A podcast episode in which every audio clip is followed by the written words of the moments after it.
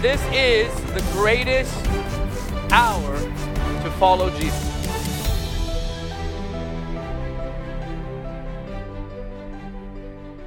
Speak, my Lord, tonight clearly. Holy Spirit, enable me, I beg you, to unveil the irresistible beauty of Jesus, to cast the stars of his charms in front of every person here. In your precious name, amen. So, I have some thoughts to share with you tonight. You guys love the word. I know who I'm with, the Jesus Church. so, I just have some thoughts I want to share with you. If you want to turn in your Bibles to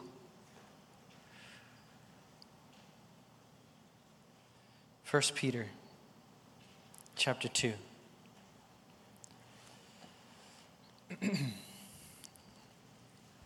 you know, when I was young, I used to put on my, my dad's shoes and try to walk in them. You know, I'd be like real little, wearing a man's shoes. It's really hard to walk in those. That's very similar to how I feel tonight. I feel like, I feel like I'm in, uh, in Michael's shoes. so I feel uh, a little inadequate tonight. But uh, if you'll give me your attention, I'm going to give you all I've got. And we're going to talk about Jesus. So tonight, I want to talk to you about the precious Lamb of God. And I want to encourage you in the same of the things that you already know. It is so important that we emphasize and love Him. Charles Spurgeon said we can never emphasize Him too much. And that comes from a man who wrote volumes and volumes upon this Christ of ours. So I'm not here tonight to preach about politics. I'm not here tonight to preach about BLM or COVID 19. I'm not here to preach about end time prophecies or the natural disasters that have been so weird. I'm not here to preach about conspiracy theories. There's a million of them. I'm not here to preach about myself. I'm not here to talk to you about my quote experiences or my thoughts on life. I've come to you to preach the name above every name. I've, I've come here tonight feeling like Song of Solomon, chapter 1, verse 6, where she says, Don't look at me. That's how I feel tonight, because even in my best moments in life, those best moments are still vile next to the perfections of Christ. So it makes no sense to ever preach ourselves. Paul says we do not preach ourselves. And so the last thing I want to do up here is stand up here and try to preach me. I want to grab this book and I want to open it wide. And I want the man Christ Jesus to be so radiant, divine, that your eyes get blinded again tonight. You've already been blinded in this worship. I pray now you be blinded by the word. The twofold blinding, may it happen to you tonight. Yes, the Christ. So I'm here to preach and proclaim and lift up Jesus above all things. Listen, it isn't until he's lifted above all things that he can be everything for you. People want him to be everything, but they won't lift him above everything. It's like, Lord, I want you to be all to me, be all to me, but they don't lift him above, above all the things. If he's going to be everything, he's got to be all the things. So we want to hold on to some things and keep him as another thing. It, this happens to all of us. We slip into these moments in life, and you can tell when you're in them because life just starts draining out of you. You want to know how to tell when life starts draining out of you? Well, your desire for Him starts to wane.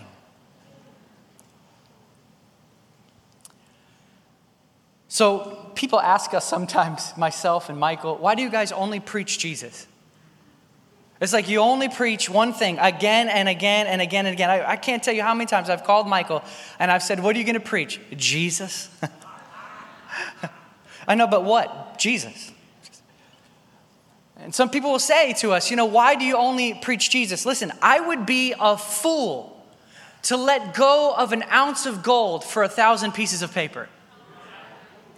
Even though an ounce of gold is only one thing, it's better than all those other things. It's more valuable and more precious than a thousand sheets of paper. It's this one piece of gold. Though a thousand sheets of paper can take up more space, and there's a lot more of them. But the one to the many is greater than any.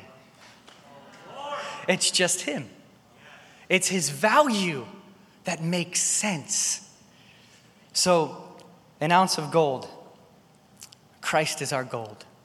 It's interesting, too, that in Song of Solomon, when she describes him, she says his head is gold. He's very precious, he's very valuable. So, he is more valuable than wisdoms. Right now, this is important. Everybody's got something to say.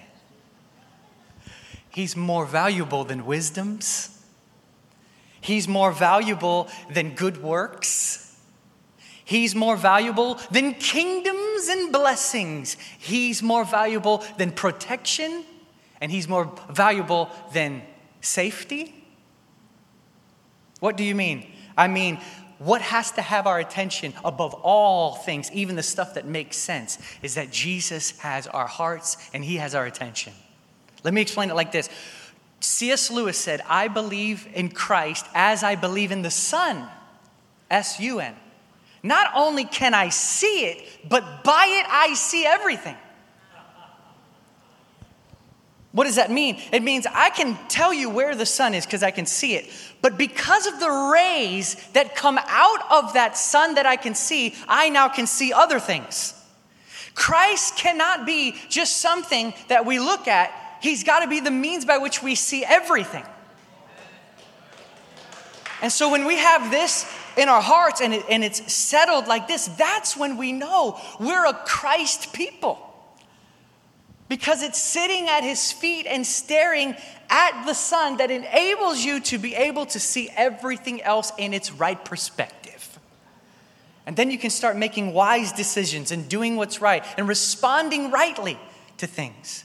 Does this make sense to you? I just think it's important. So there isn't an item, listen closely to this, this is very special to me. There isn't an item on the earth that excels the smallest, smallest item in heaven. You following me? You take the best thing that the earth has, and it doesn't excel the smallest thing that's in heaven. But there isn't an item in heaven that excels or is greater than the smallest measure of Jesus. He has set his glory above the heavens which means even being occupied with the quote, heavenly type things is still too low. I see this a lot. People get pulled here and there into things that are spiritual and forget the Spirit. It's so funny how we can be so spiritual we forget the Holy Spirit. It's so funny how we can be so heavenly and forget the King of Heaven. I'm not here to rebuke anybody. I'm here to charge you guys with what you already have in your blood. I'm here to tell you guys that you're on the right track. Because I know if you're here in this place, you've chosen fellowship here tonight, you already think this way. So I'm here to encourage you in the same.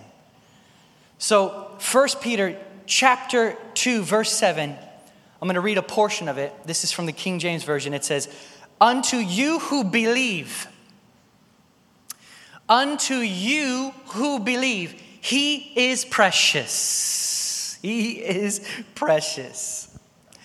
Unto you who believe, he is precious. Peter just tied together your faith and your value of Jesus. However, a man values Jesus will expose to you or show to you what kind of faith he has.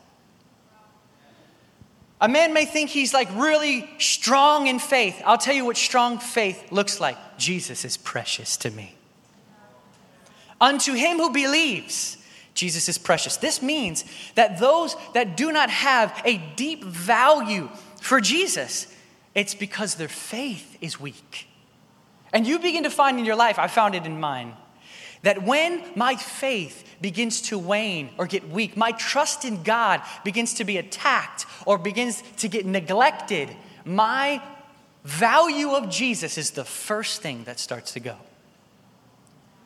What do you mean? What does it mean to not value Jesus? I'll tell you, I'll tell you. If spending time with Jesus is not number one, how is Jesus number one? It doesn't make sense. Oh, he's everything to me. Well, is how does that look like in your life? I'm not trying to say everybody needs to live in a cave and seek God in a cave and not come out and do normal things. I'm saying that he should just be first thing. And I'm not saying that if you don't pray first thing in the morning, you're, you don't love Jesus. What I'm saying is that it's a heart that desires the Lord first above all things. And it comes out into every aspect of life. Unto him who believes, Jesus is precious.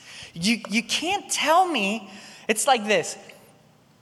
If you go to somebody's house and he talks about basketball all the time. This guy's like, I'm a basketball fanatic. I know everything about the NBA. You go to his house and you say, Hey, do you have a basketball? He says, No. I'm saying, Well, you don't have a basketball? No, I play ball every day. I said, Do you have any basketball shoes? No. Do you know where there's a park around here? No, I don't. Like, something's not right here. You're a basketball fanatic. You don't even own a ball. In the same way, if Jesus is precious to us, it should be difficult for me to walk up to you and say, What has he said today? And you say, I don't know. Because he's precious to you. His words are valuable more than a thousand pieces of silver or gold. His voice is precious to you. It should be that I walk up to you and I say, What has he said? You tear up and say, I just can't share it. I'm sorry, it's precious. This word that's used here for precious, unto you who believe. Let's say this with me unto you who believe.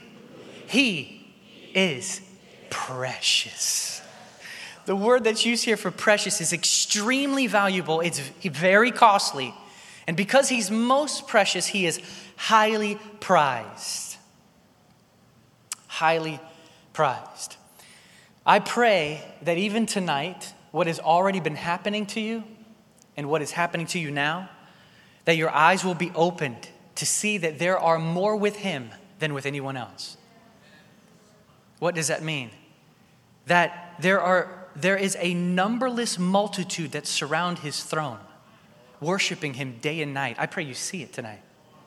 I pray your eyes open and you can see there is far more with us than there are with them. A numberless multitude around His throne worshiping him day and night. There's a man upon the throne, and every eye is looking at him, and every song is unto him, and every knee will soon bow to him. See, he transcends all things. Therefore, he must be the means by which we see all things. That's the emphasis I have tonight that because he's so precious to us, he infiltrates everything about us. People say, Eric, it's 2020, man. There's a lot going on right now. Listen to me. Jesus is better than a million perfect worlds. To have his presence is, is even better than living in a free country. I would much rather have his presence in solitary confinement than be a king without it. You have the most precious thing in the entire universe the presence of the Holy Ghost. The presence of the Holy Ghost makes Jesus real to you. The presence of the Spirit is Jesus' personal appearance to you.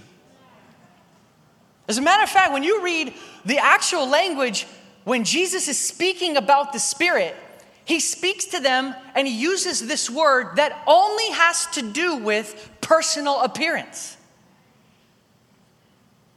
So when Jesus says that the Spirit will come, the Spirit is literally a manifestation, a revelation of the person of Jesus in your life. Fellowship of the Spirit is everything.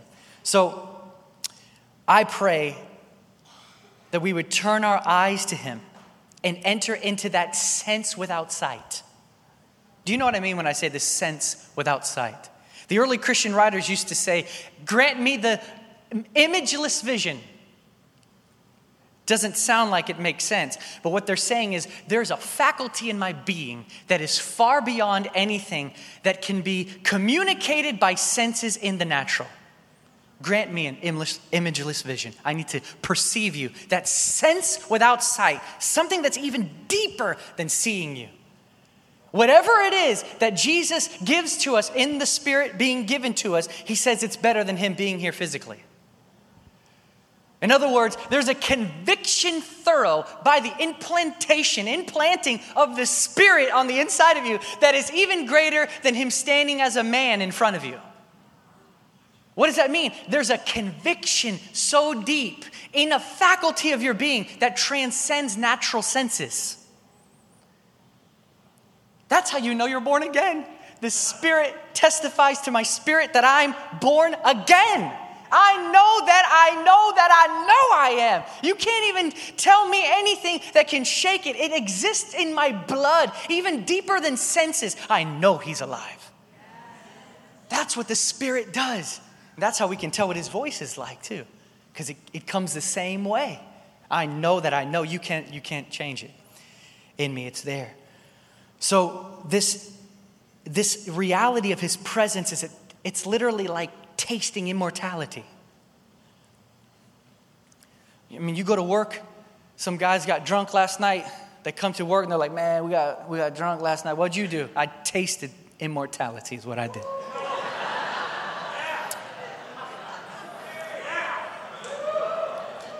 They won't, they won't understand what you're saying. to feel his unsearchable greatness to tremble at his holy judgments, and to throw ourselves upon his mercy. That's what we do. So I pray that we would all have a new tonight. Actually, just put your hand on your heart and say this Jesus, give me a new understanding, a new admiration of your condescension.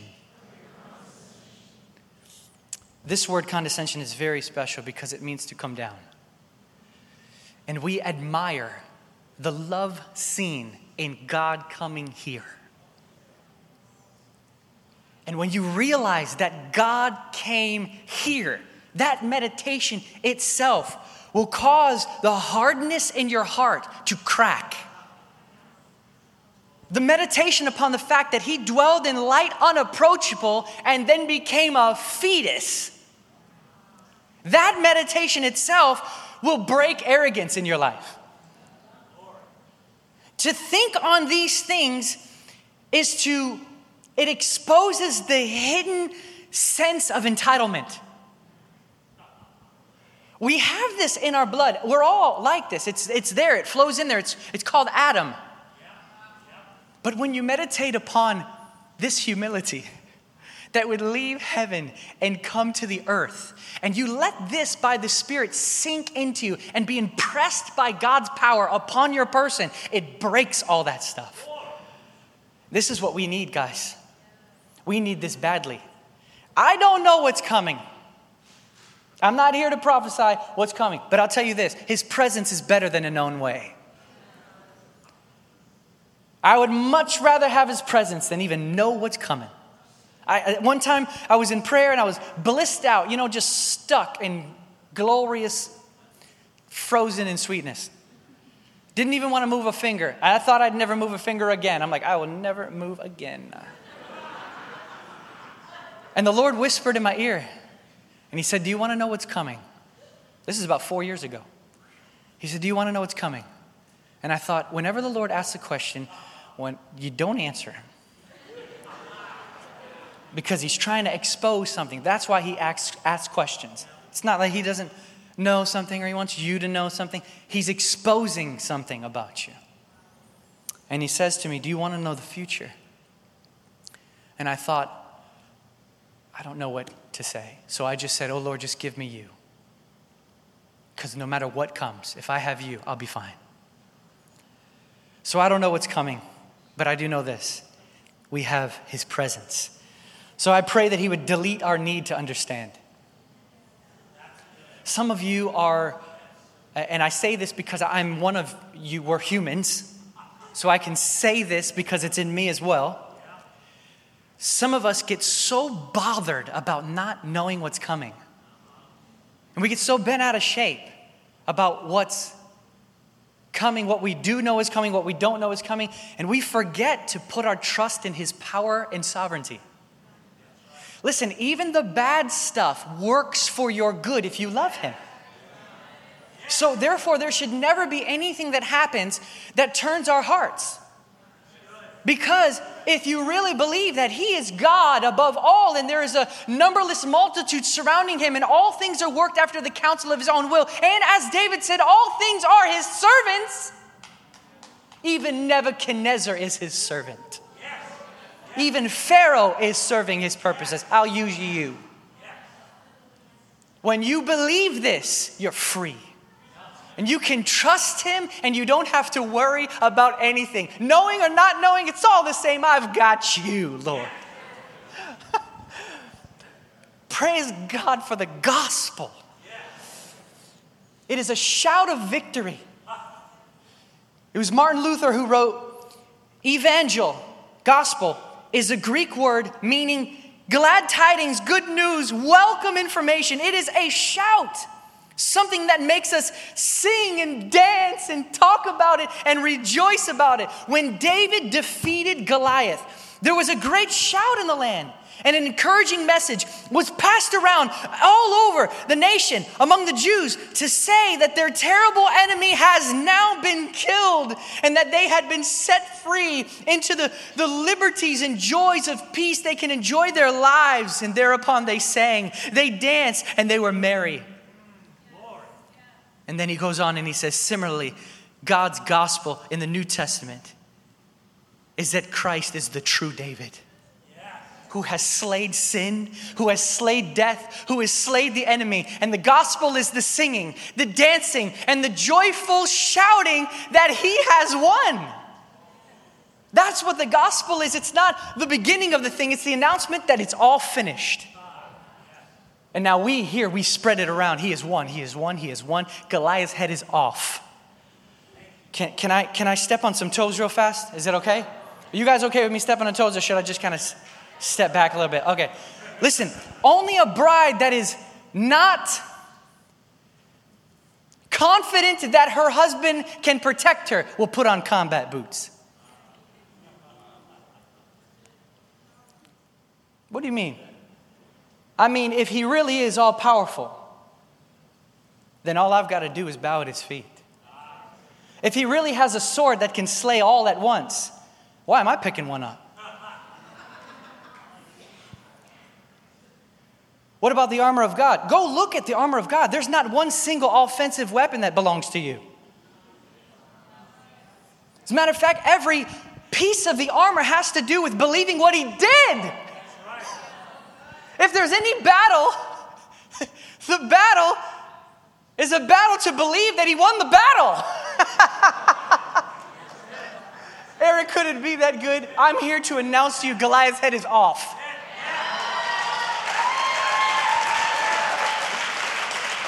But it's just, the, the crazy thing is that, that nobody wants to believe this all the way. And we, we, we, we get in all these little things and we start getting involved in them. All the while, what we're doing is not believing that Jesus is really enough and that he really can do this thing himself. So I pray that he would delete your need to understand and that you would look at him in love and trust his power and his sovereignty. Do you know at the end of Andrew Murray's life, when he was dying, his favorite daughter, he had many daughters, his favorite one that used to write out his books for him. He would speak them. He would pace back and forth and pray. Some of you like this kind of stuff, I'll tell you. He, would, he would pace back and forth and he'd pray with the word. And his daughter would be sitting there typing and he would go back and forth and he or writing and he would go back and forth and he'd pray and he'd stop and he'd say write this and he'd speak by the spirit and then he'd continue on praying in the spirit reading the scriptures stop write this and this is how many of his books were written and his favorite daughter was the one that was writing all these things for him and at the end of his life he's dying and he's about to pass on into the next life. And he looks at her, and the last words out of the great South African teacher's mouth, the conclusion of his life were this God is worthy of trust. you can trust him. Praise God for all of his writings, but if he just said those, that one last sentence, it's enough. God is worthy of trust. You can trust him. Why? Because he is precious. He is of great value. There's nothing that comes close to him. So he is a, a man of pure delight who takes away sin stains. His radiance expels the night, and his pleasures banish pains. This is our Jesus, who is above all. So, I guess what I want to do tonight and what I'm trying to do tonight is to fill, fulfill Proverbs 19:22. The scripture says, "So that your trust will be in the Lord, I have spoken to you today." So that your trust will be in the Lord, I teach you these things today. So here's the end all of what I'm trying to say, and I'm going to continue on a little bit a little bit longer, but this is what the core reason that I'm coming to you tonight. I feel God wants to infuse your faith, to remind you that He is one, to remind you none of these things are taking Him by surprise. He's not in war right now in the heavens, like, oh, I can't get this done. He doesn't sweat. He's not palpitating. He's not in a chess match that he's not sure if he's going to win or not. The whole thing's arranged. And we need a fresh understanding of this because it'll keep our hearts right and humble and broken, and we'll be able to respond the right way. There'll be no fighting because there's no one to fight with. Because you have a, a, a one who is one already, and he's more precious than all these other things. Are you trying to tell me that there is no opposition from the enemy? No, that's not what I'm saying. I'm saying that even when the opposition comes, what the opposition is trying to get you to do is stop looking at Jesus. The only thing he can do is try to get you not to believe what is already. So, all his works are trying to throw wrenches in your believing Jesus to be precious and valuable and enough. But he is. And the more that you look at him, him, the more you realize that to be true. So I come and I want to just encourage you to put your trust, put your trust in Jesus. You can trust him, you can trust him, you can trust him because to them that believe he is precious. There's a story of a, of a woman. She's served in this church for many years and she's on her deathbed. She's about to die. The pastor goes to see her and he kneels down next to this dying woman and he says to her, If you are to die, what will you say to the Lord? Are you sure you're going to go to be with the Lord? The woman says this She goes, You see these hands?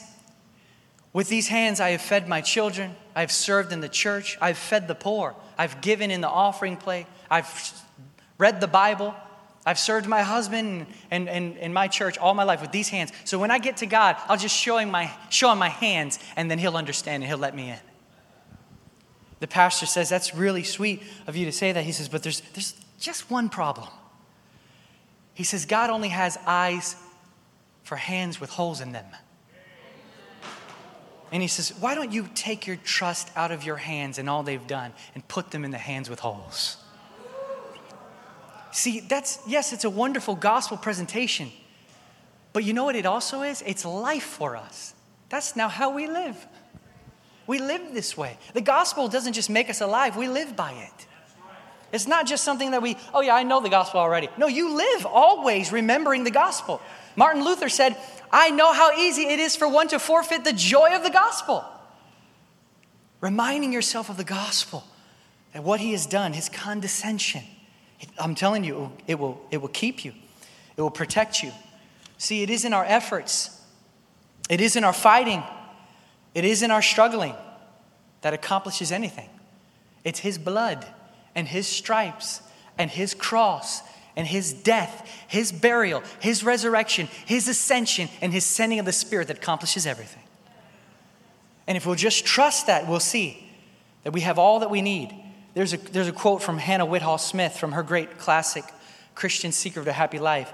She said, Truly, listen closely to this, this is good. Just as truly as he came to bear your stripes for you, he has come to live your life for you. She says, You are as powerless in the one case as you are in the other. You could as easily have got rid of your sins as you could now accomplish righteousness for yourself. Christ and Christ only must do both for you. He's not just righteousness for you, He's righteousness through you. And the gospel brings you into Him being your righteousness, but meditation upon and living in the gospel causes Him to become righteousness through you. So it becomes very simple. And you say, Eric, if there's no nothing to do, what I mean, what do I do? You worship. What am I supposed to do then? You worship. And then you shout out that He's won. And you go tell everyone that He's won. So we preach the gospel in worship and we worship Him alone. And there it is. The whole of the matter is right there. But everybody wants it to be a little bit more complicated. I'll tell you what, what, what stumped me up for many years was not being able to believe that it's this simple. I kept saying to myself, but, but, but, but. Remember, Oswald Chambers once wrote, Man is offended that God does everything and asks nothing of him but faith. Are you serious? All I've got to do is believe? Remember, what do we do to work the works of God, Jesus? Just believe. I know it's going to be hard for you guys because you want to be involved and you want your fingers involved. But let me just tell you something. I'm going to do it as a man perfectly for you. Put your trust in me. And as simple as this. So there's a. Uh, there's a poem I love from Streams in the Desert, and it says, Not as the athlete wrestling for a crown, taking heaven by violence of will, but as a child with your heavenly father, sit down and know the bliss that follows, be still. Just to rest in his arms, to lean back against his chest, to enjoy the sweetness of his voice will make you more powerful than all the sweating, sweating and spitting and jumping that you could possibly do as a human. To just rest in his arms. I'm telling you, it's the secret place. It was Thomas Manton who said, Christ must do it all or we're prisoners forever. And I believe that to be the case.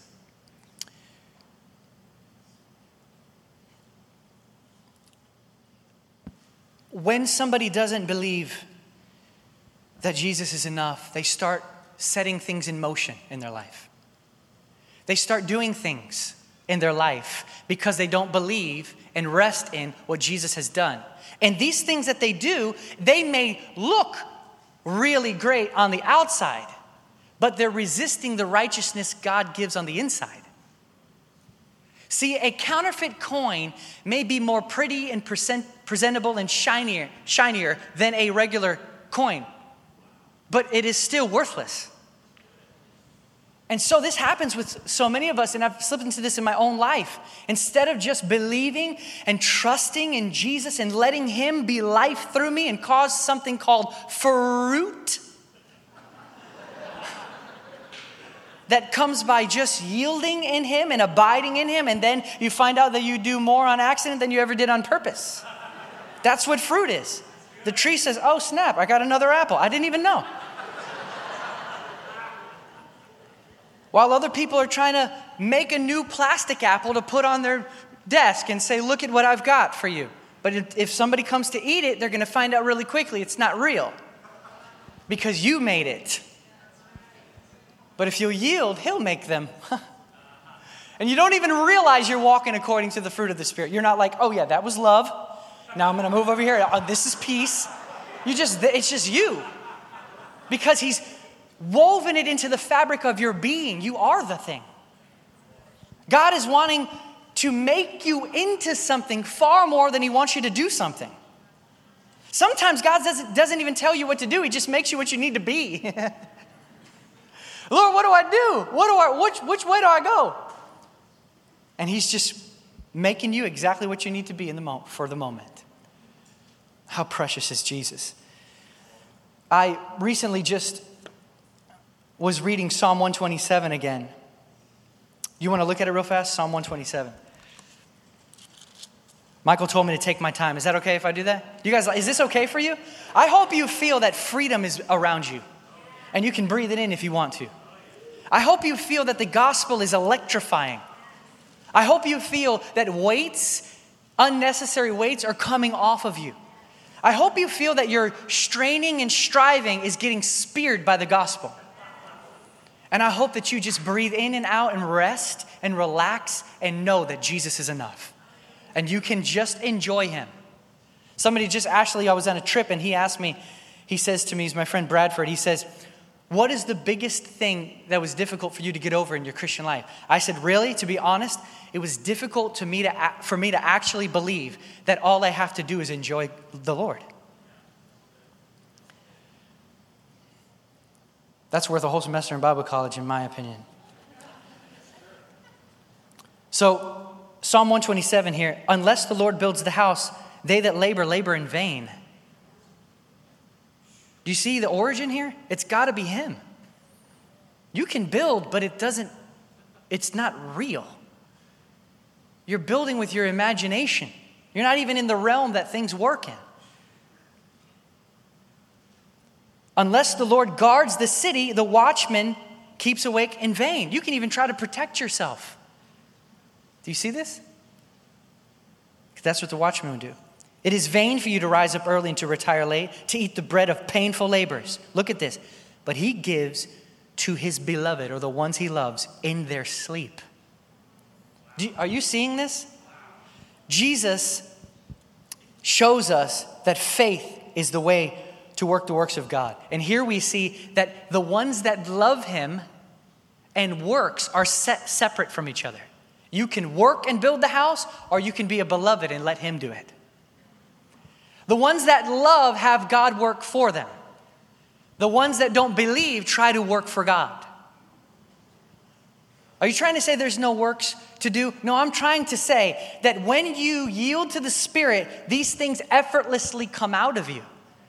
And it begins to be a joy instead of a, a strain. He's not looking for Olympians, he never was. He's looking for a bride, someone who will love him. So my works are vanity. He does the work. My efforts for myself are vain. He must guard me. In other words, I must trust him. My striving in early rising or staying up late or painful labors is worthless. Working worry is worthless. Three W's for you. Working and worry are worthless.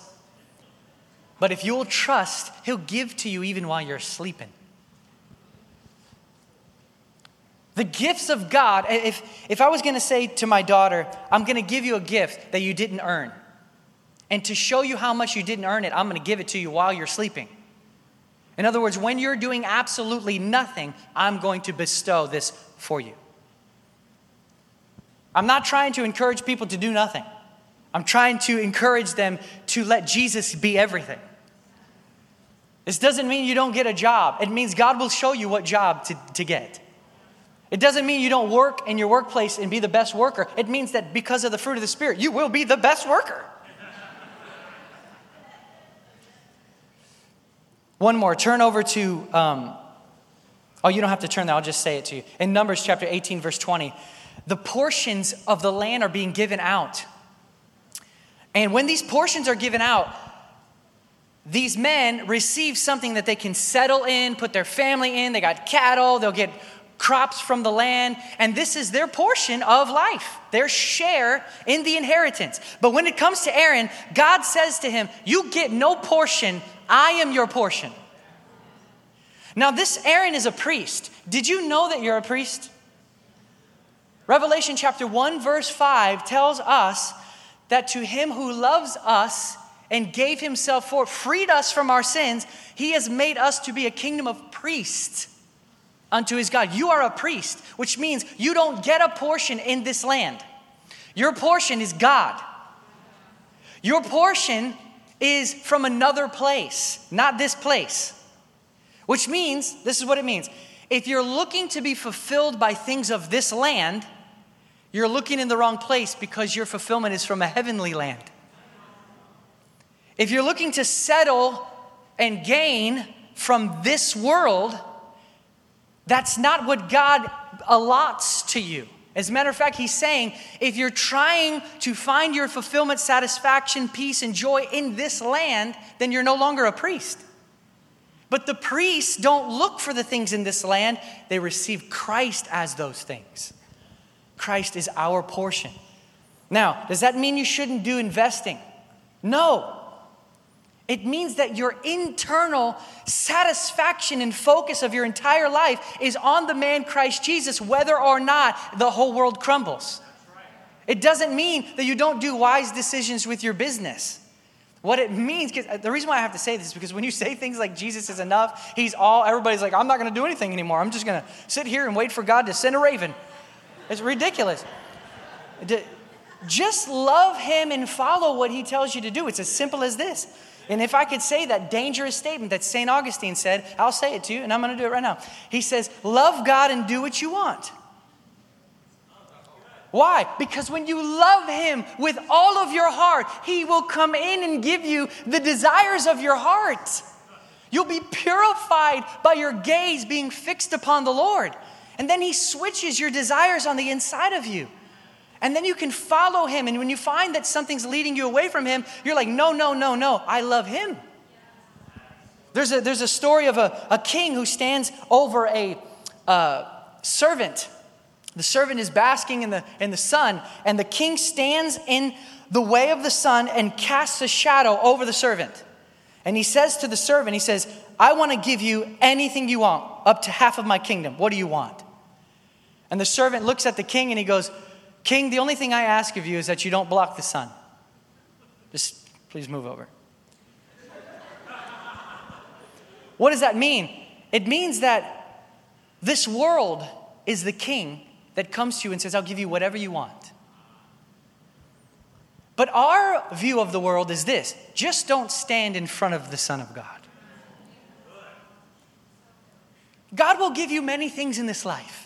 He will bless you tremendously. But the moment the shadow is cast over your face and they've blocked the rays of the sun, then you know you love the world.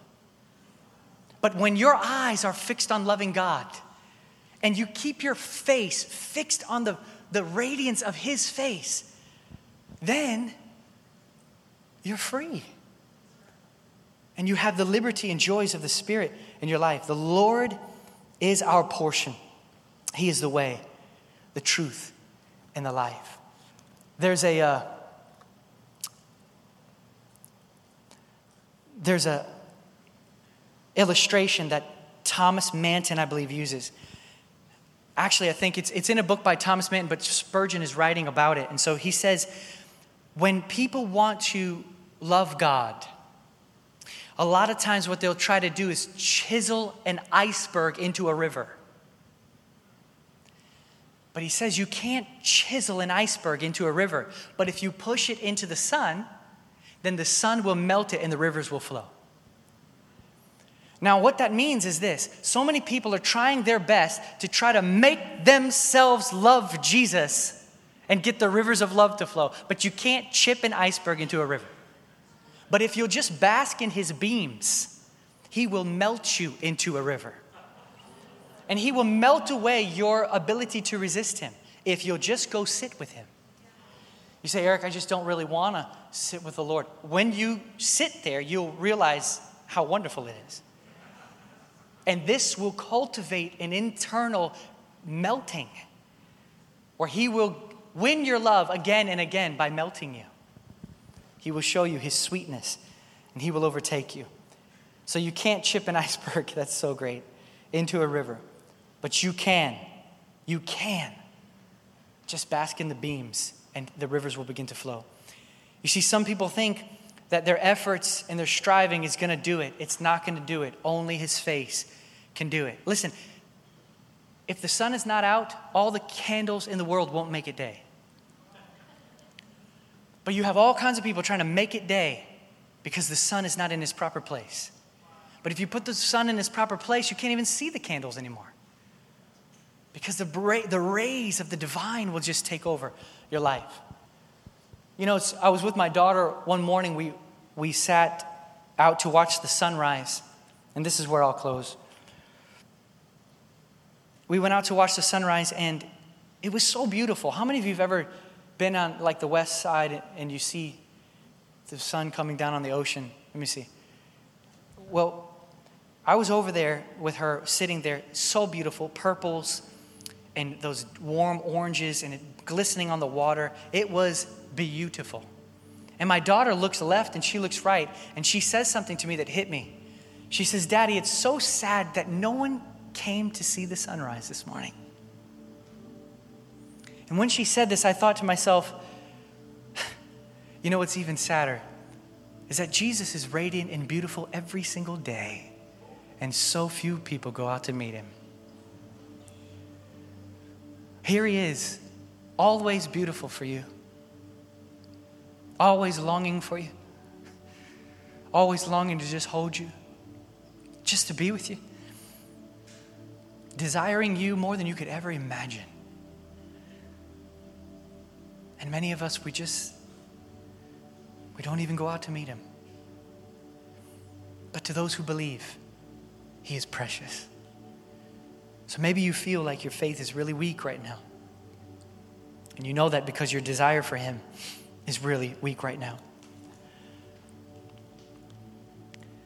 I pray that you would have what happened to David happen to you, where he becomes so preoccupied with God, it doesn't matter what's going on around him.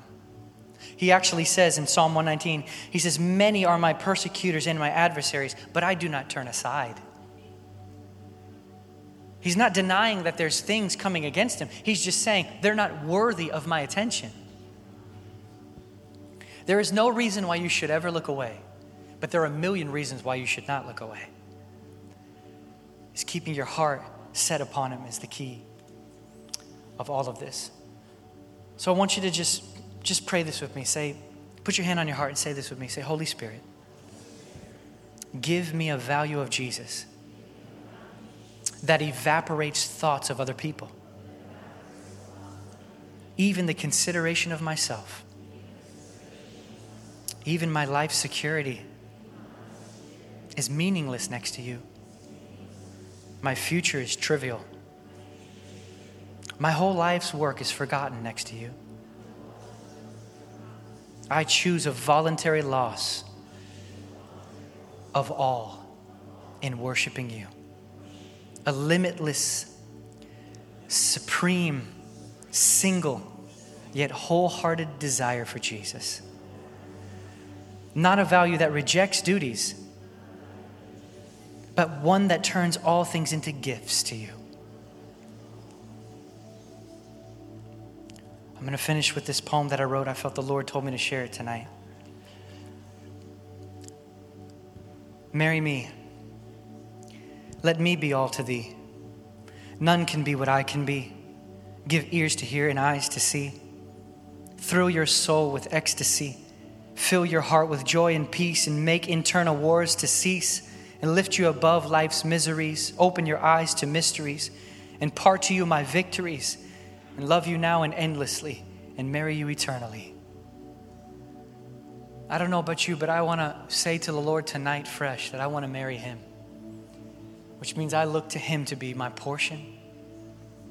It means that I look to Him to give to me as I sleep, that I trust Him enough to end my efforts, and that I would just enjoy Him and have this wonderful and glorious, wrapped relationship that refuses to turn to the left or to the right.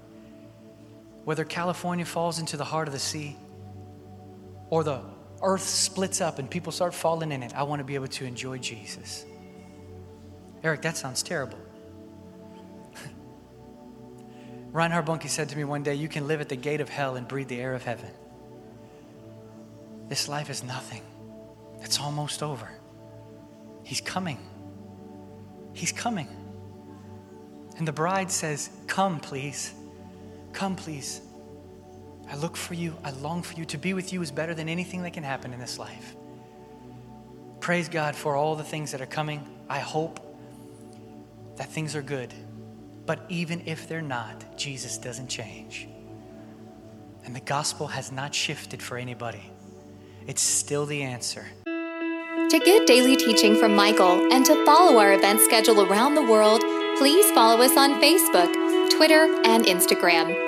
Be sure to subscribe to the Jesus Image TV YouTube channel as well. By partnering with Jesus Image, you will help us take the saving and healing power of Jesus to the world. Your giving changes lives forever.